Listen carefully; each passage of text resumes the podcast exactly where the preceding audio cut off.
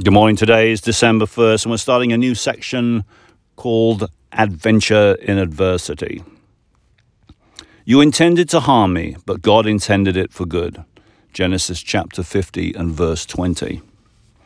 When the adventure of adversity is seen in its truest perspective, it is found to be the doorway into God's most transcendent, transcendent secret that adversities and sufferings, which in their origin are the effects of sin and instruments of the devil, in the grasp of faith become redemptive. They are transfigured from the realm of merely something to be endured as an opposition of Satan to something to be used to conquer their author and redeem his victims. Faith in times of adversity makes the serpent swallow itself.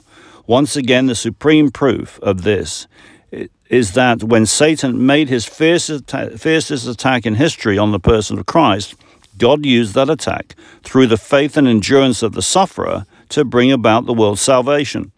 God uses evil to bring about good, not causing it, but using it.